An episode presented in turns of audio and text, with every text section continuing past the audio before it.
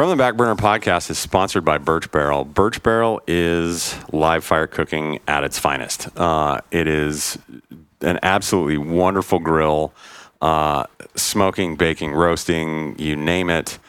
Uh, It's I I can't I can't say enough good things about it. I mean, honestly. Uh, and I mean, whatever you prefer, wherever you're out in the country. I mean, if you're out in Georgia and you want to cook over Peachwood, awesome. You want to be in Texas and cook over Mesquite, super. You know, you're up uh, uh, in Washington State and you just want to cook with Kingsford charcoal. I have no idea.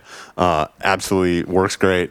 Um, flavor of the food is amazing, um, and it's and it's super simple to cook with. It it might seem complicated, but I mean, if you haven't seen one of these things in person, uh, you know, go check them out. They've got a ton of social media on their channels, but also visit burchbarrel.com. You can see the full line of products they have. I mean, it's not even just the burch barrel itself. There's seasoning salts and knives and. Uh, they've got their own charcoal, and it's it's it, it- it's pretty awesome. And if you find something you like, you want to get it, use my promo code Burner B U R N E R at checkout for a ten percent discount. Hey, welcome back, everybody. This is from the Back Burner Podcast, and I am your host, Jonathan Odell, coming to you live from Yuma, Arizona. Um, as my next guest likes to call it, the Paris of, of the United States. Um, but uh, so we uh, we've been wrapping up kind of the opener of uh, dove season. Uh, a lot of hunting. Uh, uh, we're, we're getting close to the end of the, the kind of opener opening weekend. And yesterday, the really cool event was the dove cook off and uh, I, I have competed in this dove cook off for a number of years, and and I will tell you that uh, this weekend I got to be a judge, um, and so as fun as it is, as fun, absolutely fun as it is to cook and compete uh, in this thing. I, I'm I'm you know I'm I'm thinking judging is actually you know a, a pretty good thing too because I get to try everyone else's food. That's usually the problem with the cookout is or cook off is that you know you, you rarely get a chance to try everyone else's food. I mean you know it's like you're cooking your own and, and submitting to the judges. So you kind of know what that tastes like, but you, you almost kind of you're really curious about what other people had cooked and what it tastes like and and so I got that opportunity this weekend and and completely, completely awesome. Uh, I, I'm super happy with it. But uh, uh, let me introduce you to the, to the kind of the grand poobah organizer of, of this year's event. Uh, it is actually um, Justin Nelson, who's the president of the Arizona chapter of the Backcountry Hunters and Anglers. Welcome, Justin. Yeah, thank you for having me. this has been a great weekend. Yeah, it has been. We're we're sitting in the hotel room because it's uh, we had a late night after. It, there was so many events going on. I helped out with a women's hunt in the morning, the cook off in the early afternoon, the Yuma Valley Rod and Gun Club's Dove Hunter Barbecue, and then went over to the pint night that PJ was having, and we were there until uh, at least midnight or something like that. So Yeah. it was, you know, you're you're up well before dawn. It, Yeah. they're, they're long days. It's a nice full day for three straight days. Yeah. And wouldn't have it any other way. It's a lot. It's the best way to spend a weekend in Yuma. Uh, yeah. it's uh, uh, this dove season. How, how did you feel so far? I mean, I know you you um, didn't come down specifically for the opener on opening day. You were you were hunting around the Phoenix area. How was that? Yeah, I hunted opening morning um, just south of Phoenix, and it was fantastic. Found a found a field um, that had a lot of birds flying. I think I had a limit. Um, shot, cleaned in the cooler by eight thirty. So it was a and uh, along with five other people who did the same thing. So it was a great opening morning, and then after work Thursday, drove down, uh, got into Yuma Thursday afternoon drove around a few fields, did a little bit of scouting, and then we hunted Friday morning. Um, found a good field for our group hunt Saturday morning that had some good action on it, and uh, yeah, it's uh, been a fun full weekend. Uh, lots of opportunities at birds. Um, you know, they're a little bit more spread out this year, but still, still decent, steady action. Yeah, it was it was. I was a little little kind of. I'm always like on pins and needles until opening day happens because um, we get these crazy monsoon storms down here in July and August in Arizona, and what we kind of hope for is that we do get the rain. I mean, obviously we want the rain. It's it's the desert. We need it. Yeah. But at the same time, these storms are so the monsoon storms for for no one has ever seen it or experienced it. You know, if you've ever watched TV and watched that giant 60 wall, 60 mile long dust storm that like ate Phoenix a number of years ago, they love showing that on TV. Um, it, these are like these can be very violent storms um, in the overall. I mean, like they're they're windy. It's really hot, so sometimes there's a lot of heat lightning going on. Like they're spectacularly beautiful storms, but they can also be like seriously devastating. Um, we have a, a, a weird occurrence out here that's called a microburst, uh, where uh, it's like taking the energy of an entire storm and dropping it in like a you know a, a hundred foot square Yeah. all at one time from the sky so all the air all the rain like it's it just it, it, it annihilates stuff i mean planes have to worry about because i mean it'll literally push a plane out of the sky because everything's falling so hard and so fast in this one spot Yeah. that uh, the aftermath looks like a bomb went off somewhere. yeah, it, it's it, you know for folks out there like you know the Midwest suffers tornadoes and you know the East Coast has a lot of the hurricanes and it, it, this is kind of you know our natural disaster that's that's it's really localized though. Like it isn't widespread but I mean it's it's about as devastating. I mean people's trees are are ripped and uprooted. I was actually just driving out um, in Dome Valley which is outside here of, of uh, Yuma and uh, it the storm that, that came this year um, and hit, there were all kinds of power lines that were broken in half as I was going down this old farm road. Now, I mean, these are the old like wooden poles and and things like that. But yeah, power lines are laying on the ground and stuff. So before uh, dove season happened, there was a couple of good storms that we Yuma had been really dry, um, which is great for holding doves. And then a a couple of storms moved through just about a week or two before the season, and it blew the birds like all over the place. A lot of them started their migra- migration south, but I mean they were scattered all over the place, except for a few locations where the birds were able to kind of shelter in some tree belts and stuff, um, where it sounded like World War III on opening day because that's all the dove hunters found that pretty quickly and and, and that. But um, even so, it was still still kind of a, a you know we were all getting birds, you know. Oh yeah. Um, I didn't see anybody or hear of anybody that got skunked. So Yeah. you know, maybe not got your limit um, right away. Might have taken all day instead of 15 minutes like some years, but um, it uh, it's still yeah, it's still the best spot that I know of to go dove hunting for Right. sure. Yeah, no, we we uh, really appreciate. You know, I think if if you were, as I tell people a lot, I said if you were trying to build the perfect place and habitat for doves, you'd build Yuma. There's just no question. I mean, uh, there's you know this this kind of mesa terrain feature which is covered in citrus orchards, which makes great roosting and nesting habitat where doves can can nest in like incredibly stupid high densities. And then off the mesa, you have, you know, kind of the floodplain and the rivers. The Gila and the Colorado kind of come together. And so, and then all that floodplain is just covered with farm fields. And so the doves wake up in the morning out of these these roosting areas in the citrus. Yep. Fly down to get water, you know, out of the rivers and whatnot, and then go to feed out in the fields. Yep. And it's just, you know, it, it's everything a dove could want. Yeah, the past couple fields I hunted the past couple days have all been on the edges of citrus fields.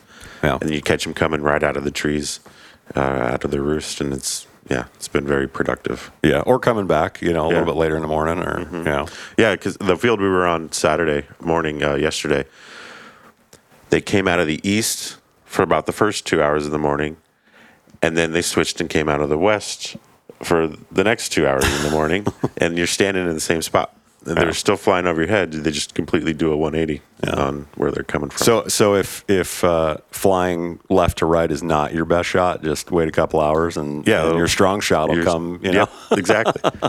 you can pick and choose your shots. what's what's what's your least favorite shot on a dove? Like like what's the hardest one you think for you to make?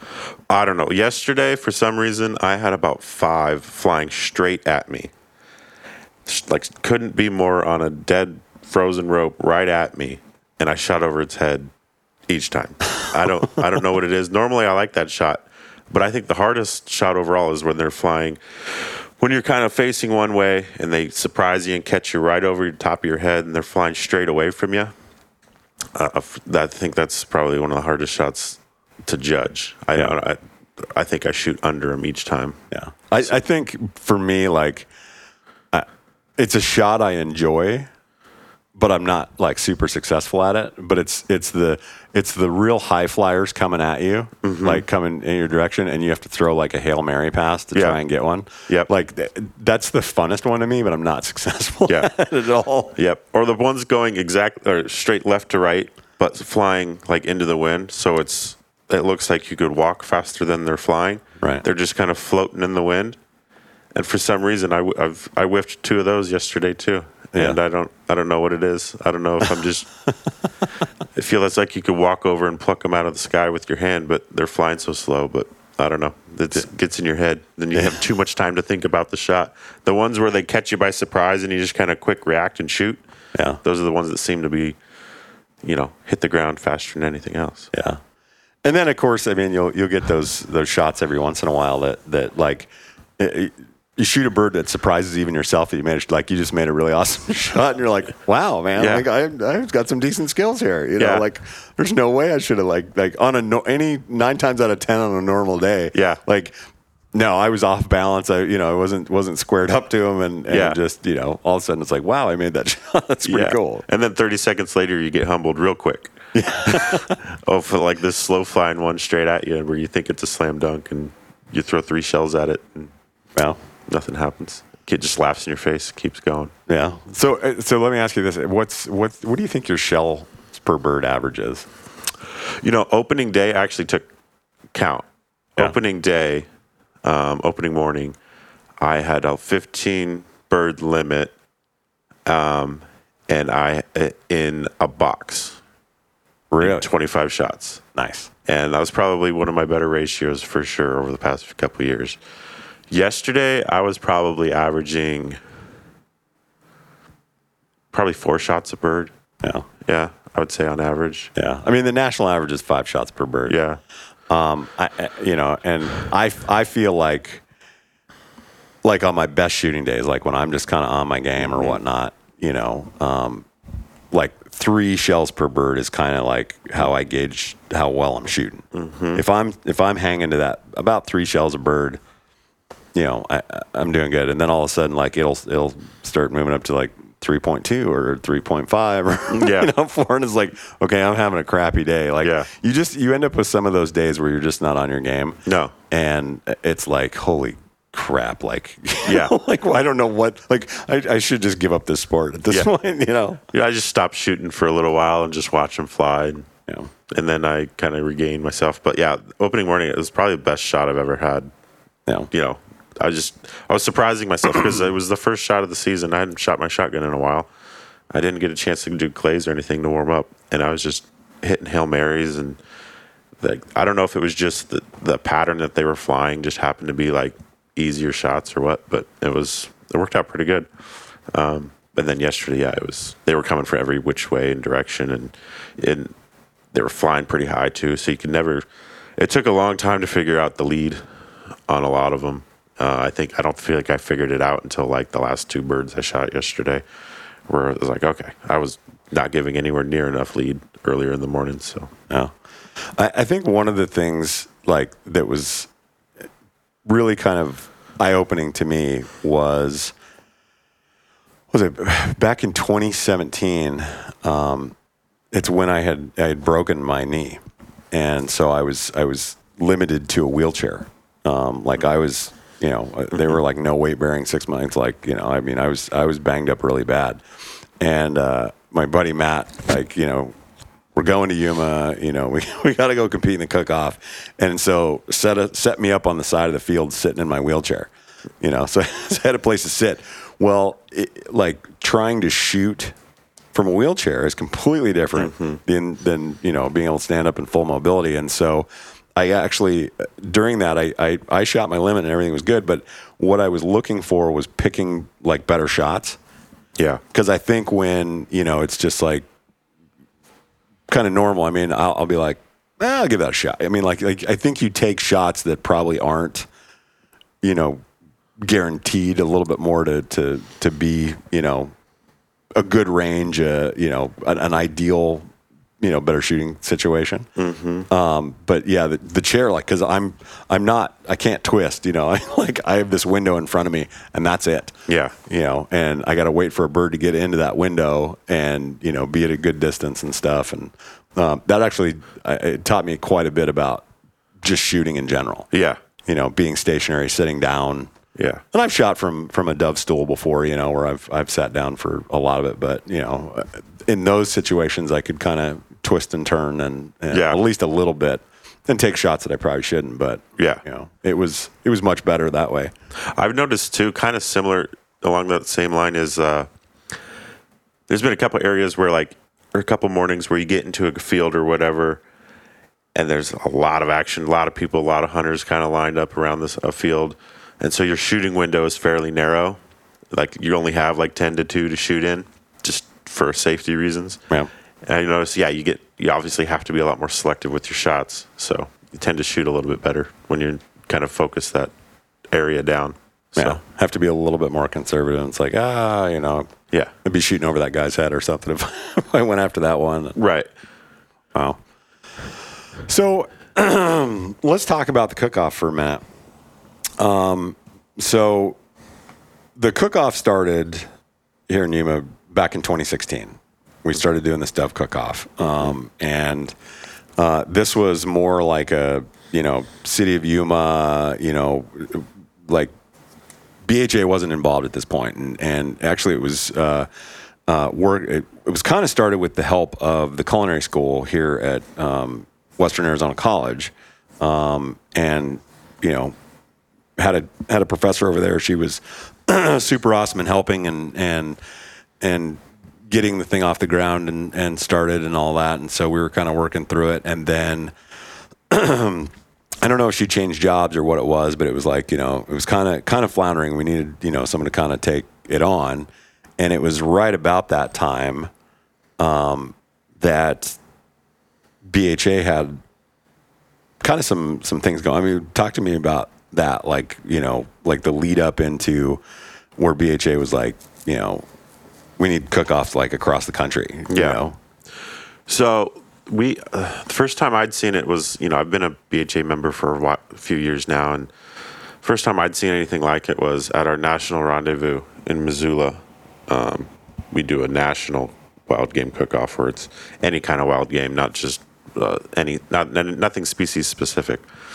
And so we went up there, and my wife and a friend of hers competed in it uh, for the first time. I think this was in 2017 and uh, got to hang, got to see what it was, you know, how the setup was, what the flow was like, what the rules were like, you know, um, what the judging looked like, and I was like, man, this is a lot of fun.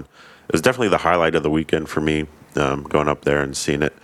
And you know, my wife had a great time cooking in it, and then um, um, that was the first year we had done it, and we are like, well, there's we could do this. We could replicate this. Like the equipment they used was like super simple, it's like stuff you'd take camping anyway. You know, we already had it. Um, so, um, kind of got the gears turning, and we were thinking about doing it as a chapter at the state level. And we were like, well, okay, well, in what way, in what fashion, you know, how would we want to approach it? And then, so we thought about it for a little while, and then um, uh, I I forget how we got. Um, the word about it, but in working with like Game and Fish on a bunch of other stuff um, throughout the years, we got word that you know, and then to come down.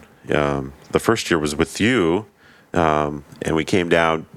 Didn't have the cook off in um, like and in the planning stages or anything like that that yet, but we we've always heard about Yuma and doves, and it's how it's like the biggest event Yuma has, and draws a lot of people, doves everywhere. So we ca- I think we came down in 2018.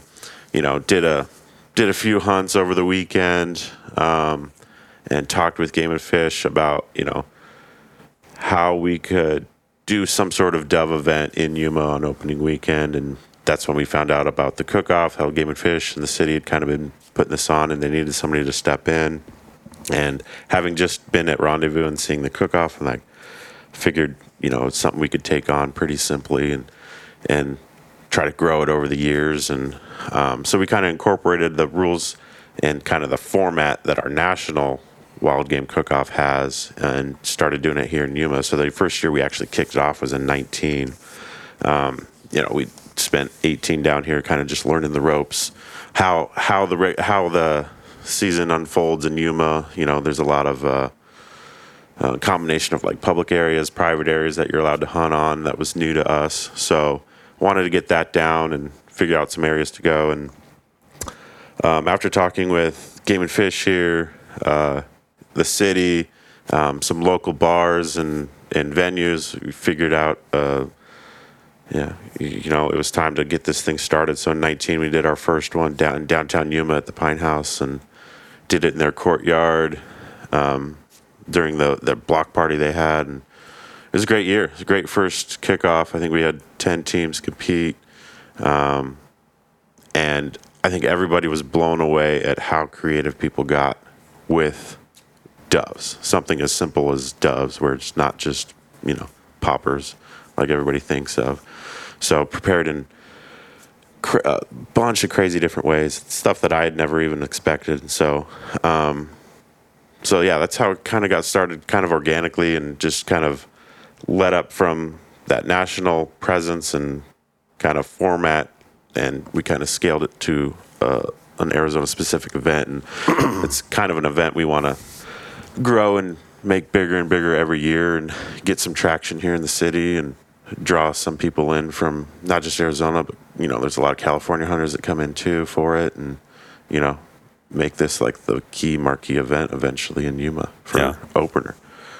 Now, now I'll tell you. I mean, there's there's a couple of things that I like that I, I think you have to really appreciate about the circumstances and, and all that surrounding this cook-off. I mean, one, you know, there's there's not many species that you could throw a species-specific cook-off for in a season that you like literally go out and collect them and then come do the Yeah. cook off. You know, like Yeah. like if you did an, an elk cook off, Yeah. you know, like three days after the opener, I don't know how many contestants you have. Like like Right. you can't plan to be like, you know, okay, well, uh, we're going to compete, so yeah, we'll we'll go shoot an elk. Yeah, and, and let me just go get one down. real quick and chop it up and head down there. Yeah, so that I mean, I I, I really appreciate that because that, that's just I, I don't know if you know people really have thought about that. That you know, I mean, you just you can't do that with everything. You know, uh, I'm sure you could do like maybe a duck cook off on you know the opening weekend. You know, like on a Sunday after of the openers of duck seasons around the country, or you know things like that. But there's there's a lot of them you couldn't do. Like you'd have to kind of like hey, you know, the cook off is like a year from now, and you know, like we need to really hunt hard so we can get an elk or we can get a deer or you know, I mean, like whatever it is to be able to bring the event. So at that point, it's already frozen, all that stuff. This is completely fresh. This Yep. is straight out of the field. You know, hasn't hasn't been frozen yet. warm. Yeah, yeah. Yeah.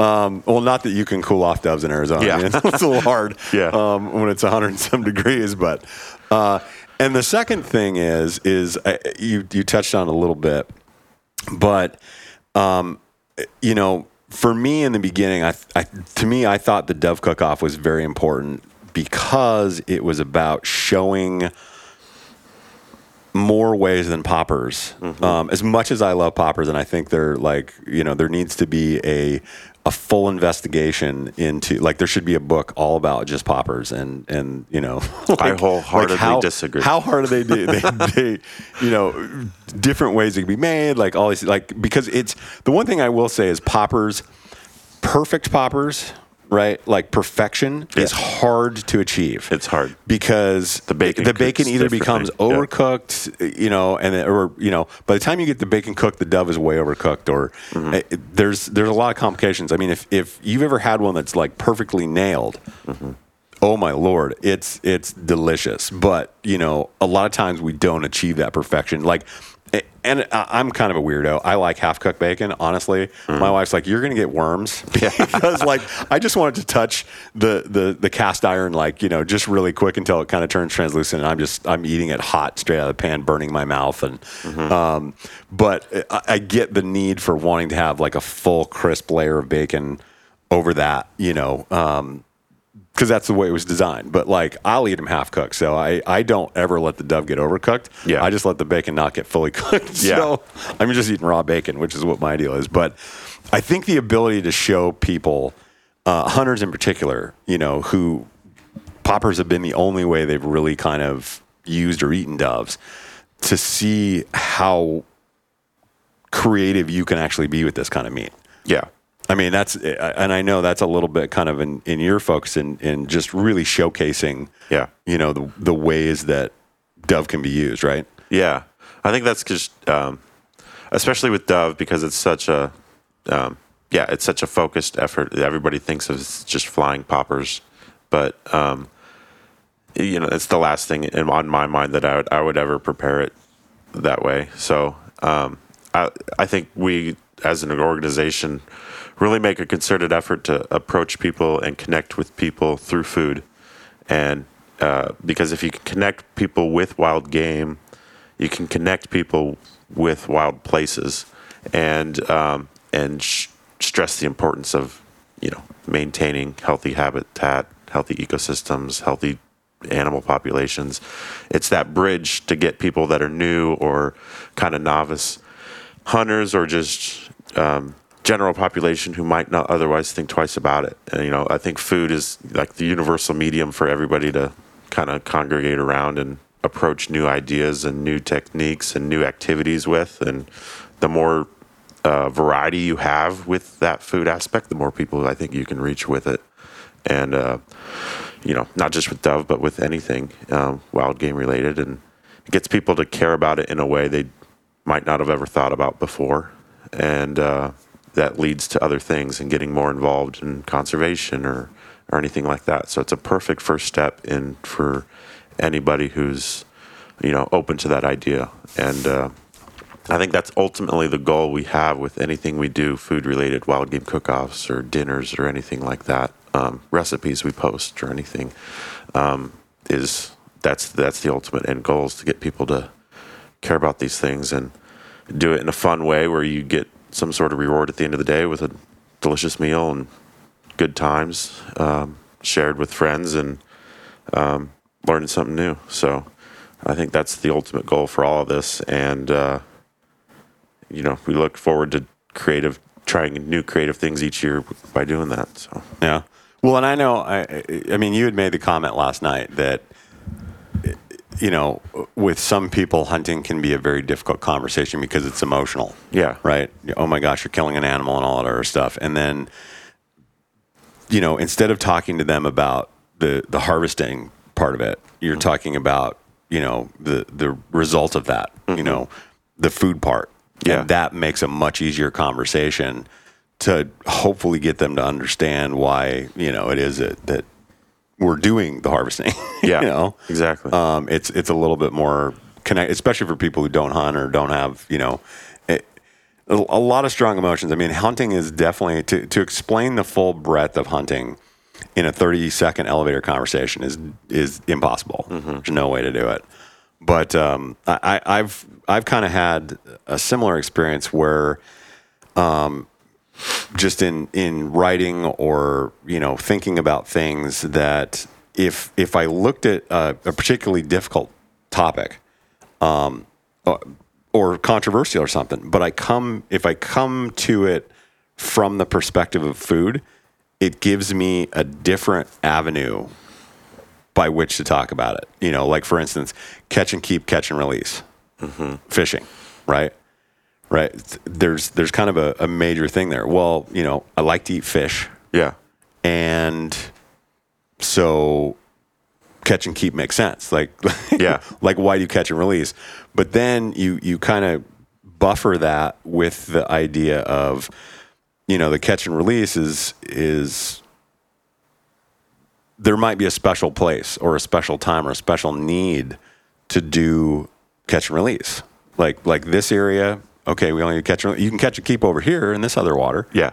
but you know catch and release is is the management tool like you still get to enjoy the resource you know and, and the activity of fishing you just can't take the fish home and eat it Right. you know um, and, and so i think to me like that's if you can literally look through the eyes of food at, at there's a ton of topics that it's connected to that I don't think most people are even you know fully comprehend or aware of. But uh, talking about through food changes the perspective or the dynamic uh, in huge ways. Yeah. Um, is there anything like on uh, like you see with that, you know, in in your discussions now, you know, talking to people, you know, from BHA or coworkers or you know people who aren't even connected to it? Yeah, I think the biggest thing is like every time I I make something um, for somebody who's ever never had wild game or never had a specific species or whatever, they're always shocked at how good it is. They have for some reason people have this thing built up in their mind about you know whatever X species you're talking about of how it's going to taste, like just because it's um, a wild and they see them running around in the field, it's not, you know, behind a fence on some farm. They don't associate it with food for some reason. There's that disconnect. And when you when you tell them what it is and how you prepare it, they're like, "Dang, that sounds really good." Like, but I just I don't know if I could bring myself to eat it. I'm like, "Well, well why?" And uh, they said, "Well, it just seems I don't know if it's just like I don't know if it's an emotional block like people have with certain wild game because they see things you know glorified or Disneyfied or whatever you want to call it. Um, but every time they're willing to try it, they're blown away. I've literally I've never had anybody say I don't like that or I don't now I don't I don't I still don't understand why you would eat this. Every time they're always like, okay, I get it now. They're not, you know, most people aren't ready to go out hunting the next day f um, by themselves, but it it starts that conversation. It gets them, you know, like okay, I get why you do this now. I get why people would want to do this. It does taste really good. It's not, and uh, you know, everybody says, "Oh, it tastes gamey." Like, well, have you ever had it? Do you really know what gamey means? I don't think gamey is just this the vague, nondescriptive word for people who don't know what something tastes like, and uh, it's not a real word to me. It's like it. No, it has flavor. That's gaminess is not like a bad thing. It's if that's what you want to call it. I think it's a bad word, but it it just means it has flavor. It's not chicken. It's you know it has some level of nuance to it, so that you're not used to. That's that's the only thing that is probably I think what they're tasting. But Right. they're always much more open to it after they eat something versus after you could spend hours talking to them about conservation and habitat management and stuff like that, but they still get the glossed over eyes and kind of like lack of interest. But as soon as they taste something, you can see the light bulb turn off, turn on over their head, and it's just that's that's the catalyst. Well, that starts yeah. it. I mean, food is food is the tangible result. Yeah. I think you know it's the tangible result of conservation, of hunting, of uh, investing your dollars or or whatever. It's the tangible part. It's the only tangible part. Yeah, You know, I uh, as you were saying, I mean the the the portrayal sometimes of of wildlife or whatnot. You know, people see the the mounts on the wall or you know oh my gosh you're some you know you you're just a bloodthirsty want to hang stuff on a wall and and don't understand that those those pieces are more just memories Yeah. versus you know hands down like here's the meat Yeah. you know like this is this is why Yep. it, you know, yeah, that's a uh, uh, the taxidermy piece or the picture, you know, Mm-hmm. kind of like that's just that's the memory. That's my touchstone Yep. to that event. Yeah. you know, versus like the the actual nutritive, you know, nutritionally speaking, um, you know, the the way I've I've filled my body as well as maybe my soul, Right. with you know that meat Yep. um, as as the actual part, and then you know you get to tell stories, cool stories about, you know, hey, you see that burger on your plate? Want to know where it came from? Where? Yep. yeah, I find myself doing that with my kids a lot. Um, you know, we have my deer from last season on the wall in our living room, and every you know when we're eating that that whitetail, um, and I'm feeding my kids, they you know they don't think twice about it anymore. But when they first did it, like oh, they, well they nicknamed the deer Spiky, and that, that that's the head that's on the wall. And oh, it's spiky. Like, you know, what are we having dinner? Oh, we're having spiky. And uh, they're, I was a little nervous about that because I didn't want them to associate a like named like animal, like a pet or anything like that, with eating it. But so far, so good. They they'll, they'll still eat it. So I Yeah. hope that doesn't change, or they don't start associating it in a negative way. But yeah, for me, it's like you said, it's it's it bring that when every time I glance at that in my living room from this past season, it's just it brings me back into the field. You know, during that action, like my daughter was with me and helped me drag it out of the field and got to share in that experience. That's what it, it reminds me of. I don't think of it any any, any other way. Like for anything like taxidermy or pictures or anything like that. It's it's for the person that did it. It's not for anybody else. It brings you back. It triggers that memory, and um, it's not meant to be like a bragging or, or anything like that. It's in in my mind. Uh, it's it's just a keepsake, a memento of time spent in the field, and uh, brings you right back into what you were doing and how it all unfolded. And you know, as you're eating that meal, just kind of feels that much more special. So Yeah. it's yeah, I wouldn't think of it in any other way, and um, it does get glorified, you know, kind of glorified in a negative way sometimes, which is unfortunate. But um, for the person that it belongs to, I don't, I don't think there's a negative thought in their mind about it for most people. So No. No, and that's uh, it's yeah, and I can I think each person's different. I mean, when when I think you look at at taxidermied mounts and and things like that, I mean, the the idea of the old hunter's trophy room, like some of those were, you know, it, it was about kind of conquer and conquest and you know how how I can you know yeah, um, you know, have the, the biggest and best of all these animals, you know, that I've I've kind of you know can show off to all my buddies or Yeah. whatever, and uh, it- the competition aspect of that, where you know you're you're trying to outscore, you need the biggest, you need the world record, you you know, I mean, and, and it's cool that that folks have encountered that animal, you know, to to reach that particular size or or you know horn length or you know I mean whatever it is, but um, at the same time, yeah, like to me, it's when I see you know any of the taxidermy that I have, it's just like, oh yeah, I, I remember that. It's that touchstone for me to the the past. I want it because honestly, I mean, I wish the meals from those animals lasted as long as the taxidermy did. yeah, that'd be the best thing ever. You know, Yeah, it goes way too fast. Yeah, well, because then it would be like you know you'd never have to you know you'd have, have, have, have to get another go grocery shopping again. Yeah. Yeah. Um, but uh, so I want to I want to swing back into the into the Dove Cook Off again. We should talk about the winning dish from this year. Um, oh my lord! Like, so folks at home, like, I'm going to describe this dish to you if I can. I'm going to I'm going to attempt to do it justice. Um, it was a absolutely wonderful, like one of the most well balanced and like complementary meals. Like every p- component to it just works so well together. So it was uh, dove kofta meatballs. Uh, it's a lot of spice all that stuff. Cooked in duck fat as kind of a binder. Uh, coated in tahini sauce. Uh, and then it had uh, kind of this quick flatbread that they made uh, for it, and then they did this like almost like a like a grilled feta with onion or uh, olives, almonds, dove hearts, some seasoning, honey, honey, wild honey. yeah, wild wild harvested honey, and then oh, then and there was also this relish, this pomegranate olive.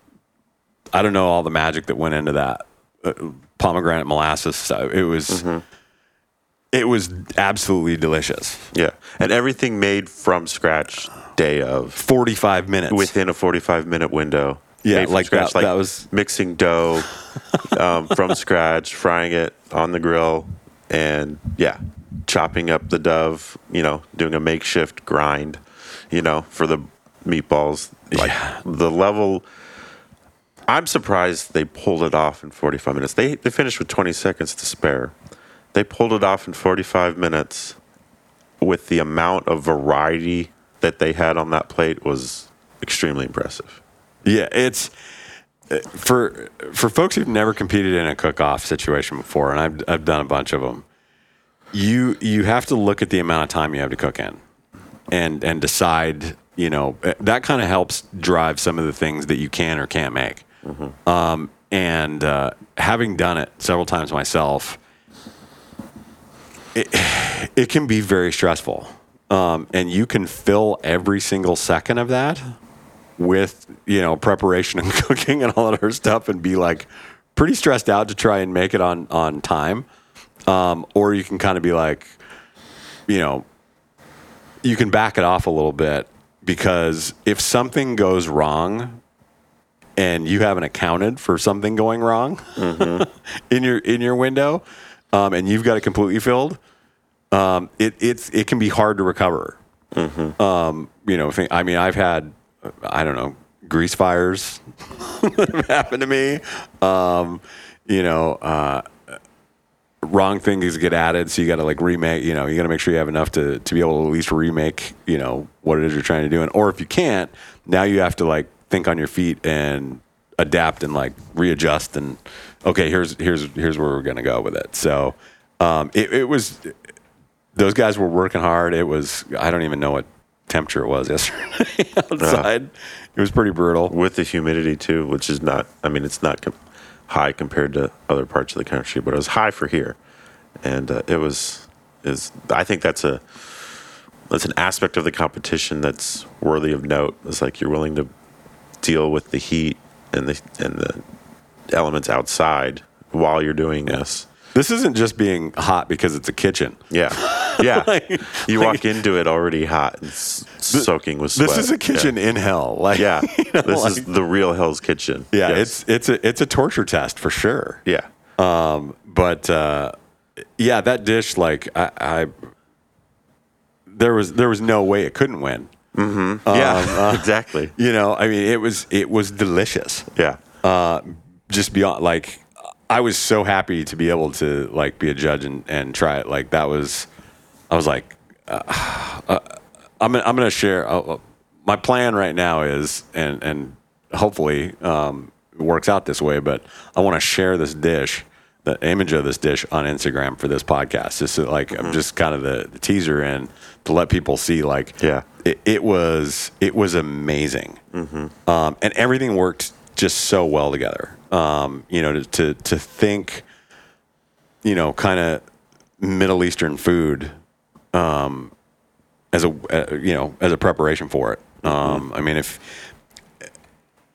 I was thinking about it afterwards, um, and you know, you you kind of cook within a zone for the most part, right? Your your culinary influences or what you're familiar with, and and I'm I'm a brave person. Like I'll step outside of my bounds. Like okay, let me try to understand this different cuisine or this different technique or whatever. And some people just aren't, you know. Yeah. And that may limit their wild game cooking, you know, where they're like, uh, I don't know, because I don't want to screw it up. I mean, you only have like That's the biggest hurdle I think I've heard from the most people and myself sometimes too is like it's such a valuable little bars of gold in your freezer that's like I don't want to I know these five tried and true recipes are going to be good and I if if I mess it up, I'm losing out on so such a valuable piece of meat that it's it's hard for some people to be willing to explore that.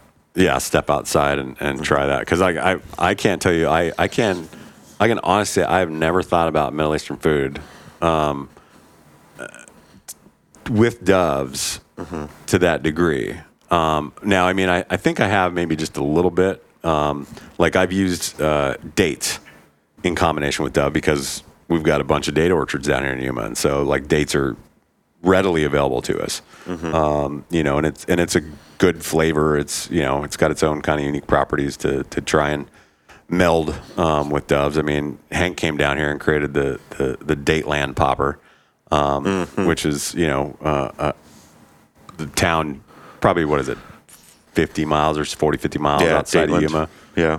um, where uh, you know, like dates really kind of started in Arizona, and and then so he took a date and made a popper Mm-hmm. um, instead of jalapeno. It's a date, uh, and and uh, delicious, by the way. Mm-hmm. Um, so, so are you opposed to that kind of popper, Justin? I know you're you're.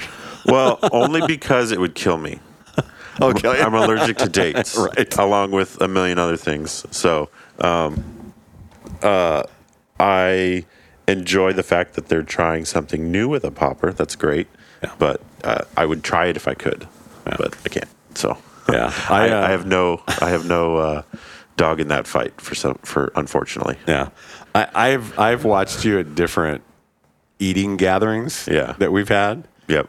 and look of despair on your face sometimes because you're like, I so would I love to want to want eat to that. eat this, but I Like, feel I, I, can't. also like enjoy not going to the hospital. Right. So you're like that looks so good. It smells really good, but you're like you know that's the it- hardest thing to deal with. Like, because I I want to be a much more adventurous eater, but I physically can't.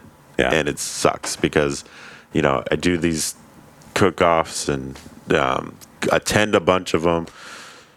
You know, put on a few of them every year, and uh, the level of variety and stuff. I just I wish I could do more, but I can't. So Yeah. I I really value the ones that I can because it's somewhat limited. So.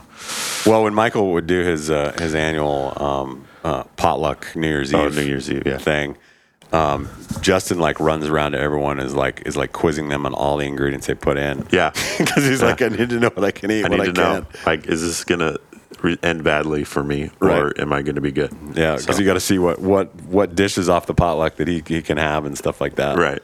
Um, But uh, so,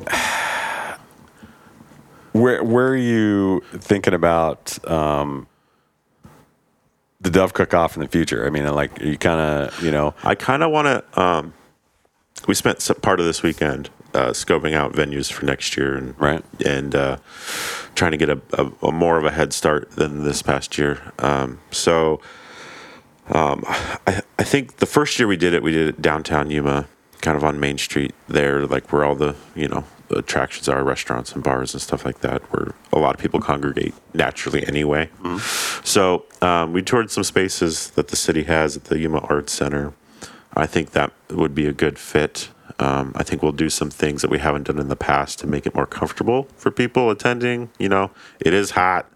Um, that's part of the charm of Yuma. So um, we'll embrace that, but also try to make it to where um, people can have a good time and not worry about you know being uncomfortable. So um, there's a couple areas uh, or a couple venues that they have here downtown that I think would be a great fit. We can have everything you know kind of in here uh, insular into uh, the event space and do uh, you know combination cook off, uh, do the judging, you know roll right into a pint night in the same space. You know, kind of have it be a uh, an extended evening and just be a be a one fun way to cap off the weekend for the opener next year. And uh, so I think that's more likely what we're going to do, and um, eventually try to turn this back into you know.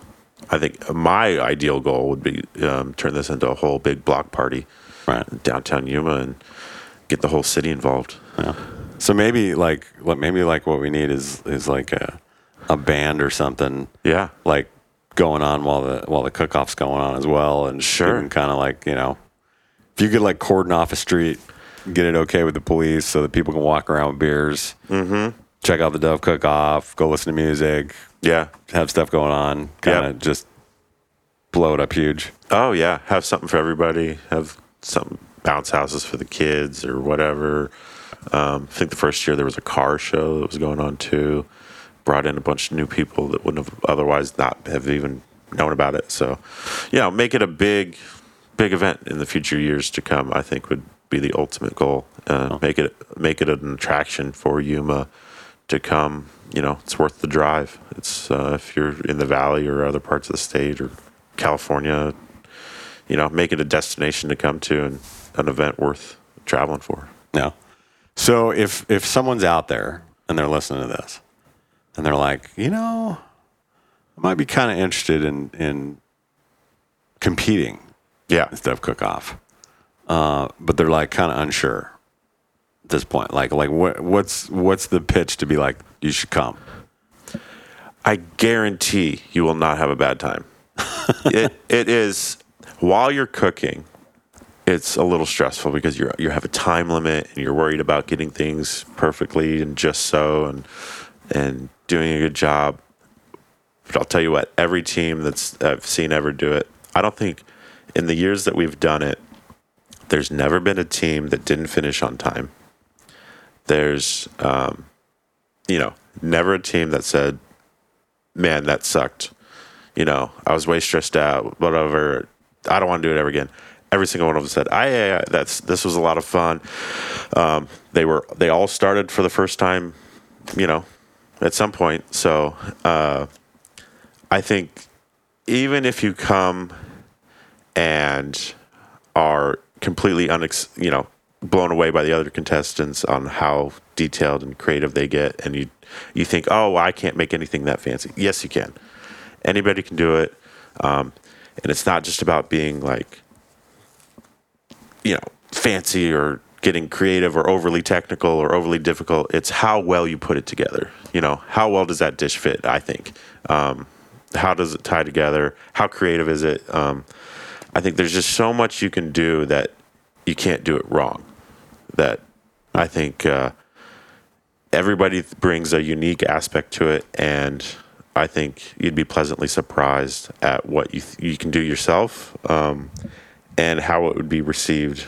Um, and if you want to just come to have fun and just, you know, even if you don't think you can win, I think anybody has a chance at any given time. You don't know what's going to happen with the other teams. They could drop the dish on the floor at the last second. You can, you know, there is a Burn stuff, stuff could- catches on fire. Yeah, you could burn it. You could mangle your dove as you're cutting it up. You, there's all sorts of stuff that could happen, but that's the fun of the event. That's that's the fun of the thrill of competition. That's it's making it. Um, you know, I would just say don't don't get into your own head about it. You know, just come have fun.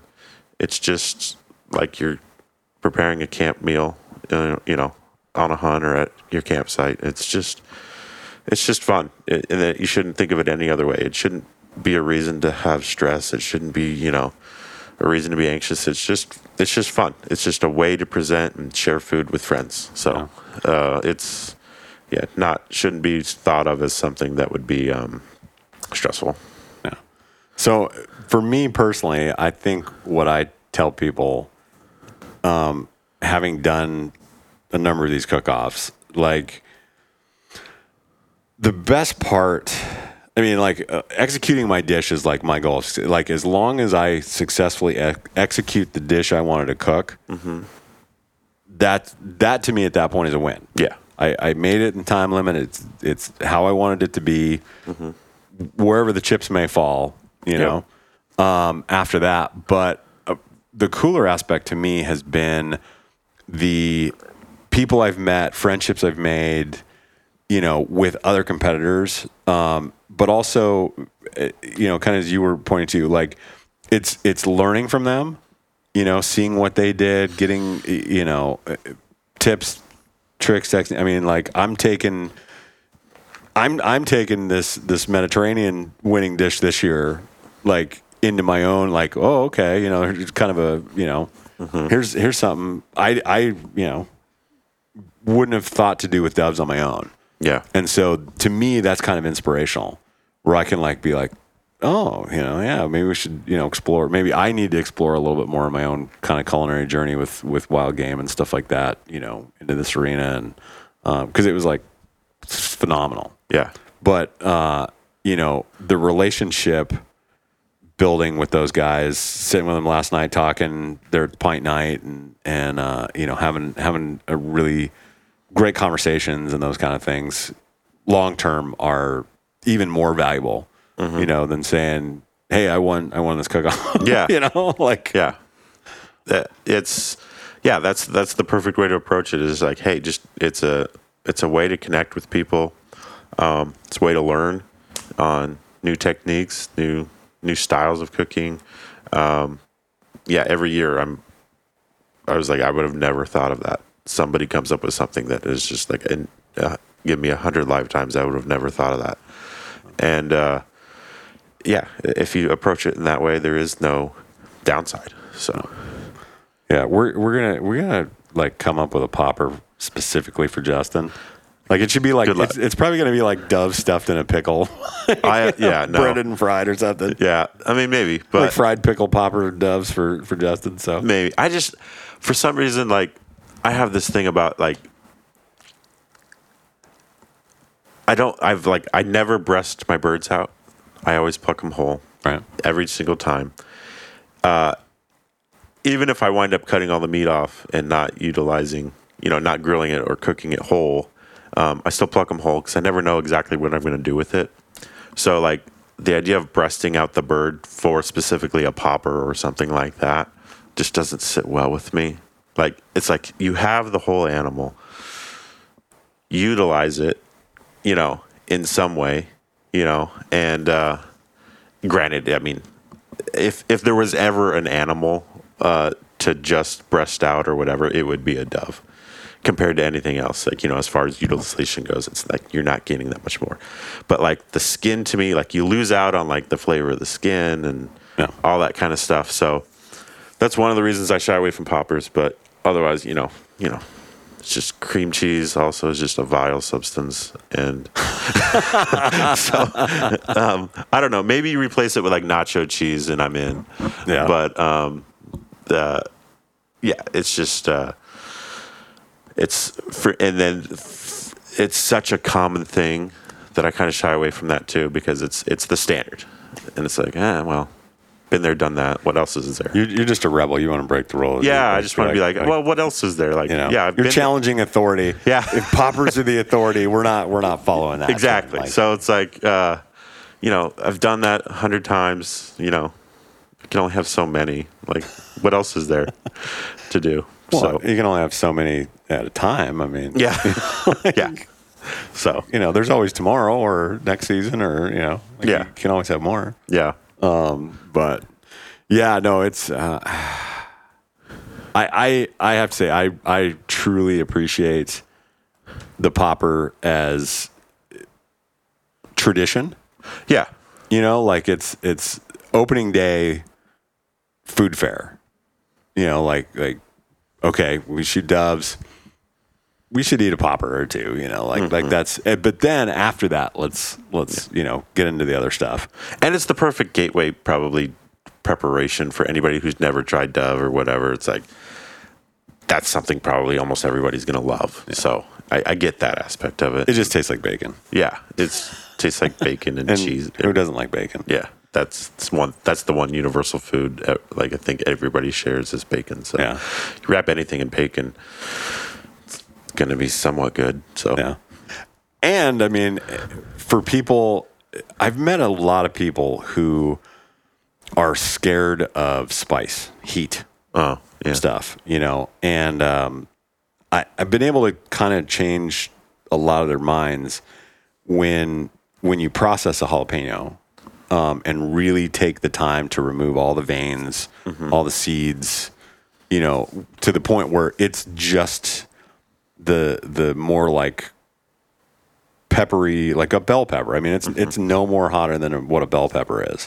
When you really, I, I like playing Russian roulette too, though. Like some of them, I'm like, I only have to. Yeah. So when you're having poppers, like everything's going along fine, then you get one, you're like, oh my yeah. gosh. There's so much variety in jalapenos that Yeah. some could just light your world on fire, even Yeah. if it's just a jalapeno. but uh, you know, to, to get people kind of stepping in that world. Um, my dad was one of those guys. Like he, spice was not his. Like if it had any heat, he was not a fan. Um, and that's an exposure level too. Like you know, eh, people with wild game. eh, You know, it, it's having that exposure to where you know, yeah, the whole idea of gaminess, or you know, and, and likely there is, I think, some of that in terms of some game meats, just like a light, a lightness to it. But overcooked game meat, there's definitely like a strong. There's You yeah, know. there's that's a completely different profile for sure. But then you know, like like with heat levels, I mean, I'm not sitting here chomping on like ghost peppers or whatever. You know, Yeah. you know, it's like. uh, I think there's a time and a place for some of the the the spice and heat because people are like, man, I just don't, I don't understand like why you put hot sauce on eggs in the morning or you know like what I'm like well it it enhances it for me you know like how can it when your like whole face is on fire and I'm like going yeah I mean it might be for you your first time it's kind of like whiskey right Yeah. um, I, I learned a lot about whiskey over the course of last year, and and so it's a poison, right? Yeah. And so your body has a biological physical reaction on to the first drink of whiskey, which is why the first drink you actually don't taste the flavor of the whiskey. Your salivary glands have that response where they immediately salivate, and it's it's trying to protect you and your mouth. And, Yeah. like it recognizes poison right away Yeah.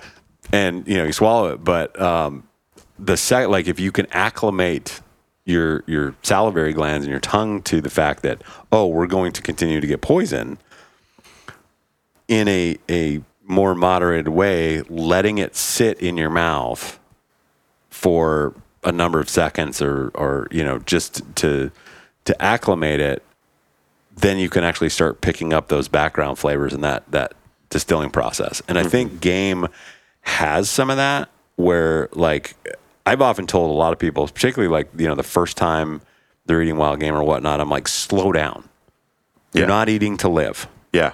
Okay. Yep. Like like taste what's going on. There's there a ton of subtleties in certain meats or you know preparation methods and all that other stuff like really get a chance to just don't like like so often i just think like you know we just we eat on autopilot. Yeah. it's just Yeah. you know like literally slow down and taste the food. Let it sit on your tongue. You know feel the texture feel you know taste taste the the subtleties that are coming out of it. Um and that with this dish at this this thing i mean that's what it was. It was like like okay i gotta try a little bit of meatball. Put it in my mouth let it sit. Oh wow. Like this is you know mm-hmm. it it for for being a very powerful dish in terms of you know bold flavors and stuff like that like it was just it was nice to just kind of let it settle and understand it more you know mm-hmm. how how the spices worked with doves and and you know complimenting each other and and that salsa oh my lord i could i could probably eat just bowls of that they just wanted to make me a, a big bowl Yeah. i could have just ate the salsa i'd have been happy Yeah. you know It smelled fantastic. yeah but it was one of those things. I think I was talking to the guys afterwards that made the winning dish, and because we were doing some cleanup, you know, cleaning up the uh, the equipment and stuff, and I asked him to wipe out the frying pan because I told him I think literally every ingredient you used would try to kill me. So if you, like it smelled fantastic and it was absolute torture watching them prepare it and then watching you and the other judges eat it. It was just like, oh man, there's just one yet, yet one more thing that's just gonna drive me nuts because it looks amazing. But um, yeah, I think almost literally everything they put in, other than the dove and the feta, was and the bread. I think if I just put dove, feta, Feta and, and bread, bread, you'd have been okay. I'd have been all right, but it might have been a little bit bland. all the other ingredients yeah. So all of the olives and walnuts and I don't know. Did they use like avocado oil to fry it? Maybe I don't know. might have been so I don't know, but um, yeah. Other than that, it was other than my the torture it put me through. It Yeah. was fantastic to watch. Yeah. It, it, I, I love the irony in that a guy who could probably die from eating food Yeah. is, is in charge of a cook off. Yeah, You know? yeah, for sure. Like, why not? Why not? That make perfect sense. Yeah. No, it's awesome. Yeah, But I, I, I thought it was a great event this year. Um, you did a great job with it. Uh, it, it just, you know, yeah, it's all part of this busy opener through the weekend. Mm-hmm. Like I'm, I'm just always surprised and impressed how, like every year, there's just like, it just keeps growing some form or fashion. Um, you know, they, there was just whether it's like the creativity of the food that Oh. just gets more and more out of bounds and it's just ridiculous. yeah, or yeah, I think that's to me that's the biggest thing that I'm shocked by every year is how they uh, all the teams somehow outdo themselves every year, even if they've never been here before. It's just the it, the the dishes get elevated every year, and it's It's Yeah. pretty cool. Yeah, it's it's it's always I and from a competition standpoint, actually competing in these things um, for like when when you're going up against people who are bringing their A game, like it it helps you to elevate yourself and be better. Yep. Like like it makes you be your best in, in the overall, you know, and and helps push you further and you know starting to think about it because it's like you kind of walk away from any event, win, lose or draw, and you know it's it's rolling around your mind, and you're you're like thinking about the next one. Mm-hmm. You're starting like you know it's already a year away, but you're Yeah. like, okay, what what what can we do next year? Like you know how can we? Oh, did you see the dish they made? Or yeah, like Yeah. there's it's already Because I remember even at the at our national rendezvous, the wild game cook off there, where it's that nothing at that cook off is species specific, so it's kind of just any wild game. So people get like super creative with it. But um, the first year we went, and the first couple years they started doing it, you could see like some people were like when you when some of the other state chapters went in and competed, you could see like there was a bar that was set the first year I went to it, and uh, as far as like how detailed, how creative, how over the top the dishes were, like you know, you, you start out like at that bar, and like the teams were like serving the judges with like plastic knives and forks and paper plates, and it would look like something you'd make in your backyard, you know, that kind of thing. You know, simple like elk burgers or you know something like that, and be like okay, cool. Yeah, everybody makes that. Tastes great, whatever. But then the next year, like you start getting into like, like, like I think the first year we went, or the second year we went, the uh, I think Oregon won that year, and they they like they had one of their competitors like overnight their the seafood that they had freshly caught like the day before for like a paella or, or no, it was a cioppino. Yeah. And it was like, okay, you're making a, ch- a fresh seafood cioppino um, on a two burner camp stove in 45 minutes. And it was, it was amazing. And I was like, okay, that's, that raised the bar. And then the next year, my wife and her friend, another board member's wife, competed and raised the bar even higher because I think we were the first team. I think Arizona was the first team to introduce a cocktail that accompanied the dish and tied the whole thing together. And then that was the next bar that raised. That was the next thing you had to think about. And then the following year, every other state did started doing a cocktail that accompanied the dish. And there's so, so like every year, each state tries to outdo the others or come up with something new. And um, yeah, every year that bar is elevated, and I'm excited to see that happening here too. yeah, and I and I think you do just naturally see that where Yeah. it'll it just kind of takes on a life of its own, its own kind of culture and society within it. Yeah. Um, and uh, yeah, just and and just being you know the the the humble meager dove yeah. um, on you know silver, you know, grandma's china or something like that. You know, it's Yeah. it's a it's it's a. I mean, it's it, it's a. I I personally I love doves. I think they're like one of the coolest birds, you know, Yeah. going uh, for a number of reasons. But it's it's a it's a. I mean, it's a humble meal Yeah. Um, you know, to to to try and put together because they're they're pretty delicate birds. You don't, you know, there's they don't require a lot of cook time. No. Yeah. You know, um, that's one of the things I appreciate the most. Um, more of it, like I think you spend more time in preparation, For sure. butchery and preparation than you do in actually cooking it. Oh yeah. um, to where you want it. So, but no, it's, I, I'm I'm excited to see where this goes uh, into the future as well. It's uh, as I was I was telling someone, you know, if if you look at doves and pigeons and stuff, you know, like in Europe, the the pigeon squab type stuff, I mean, is is like high table fare. Mm-hmm. You know, it's some of the most elegant, and and then here in the states, dove is tailgate food Yeah. yeah. you know, in a lot of ways. Like that's the way most folks who are hunting doves, you know, get it. It's it's tailgate food, and then you have an event like this where it's like it can be more. Yeah. You know, you want to be. I'm glad that we can we can run that spectrum from you know what can you fix on your tailgate like a popper, Yeah. to you know, kofta meatballs and Something that would fit right in a, a, a gourmet restaurant yeah, for sure. yeah. It Yeah. was it was impressive. So, well, thanks for hanging out with me for a while, man. Yeah. I appreciate the invite. This has been fun. It's Yeah. good- Oh yeah. Good way to cap off the weekend for sure. Yeah. Now it's it's back to the, grind and the air conditioning. Yes. I think so. Yep. Headed back to Phoenix after this. it's kind of like kind of like yeah, being saunized for yeah, a couple of days. Yeah. When you spend that much time outside and and everything, because you've been out. I mean, you were outside yesterday. I mean, pretty much almost Oh, all day. From 3:30 a.m. to midnight.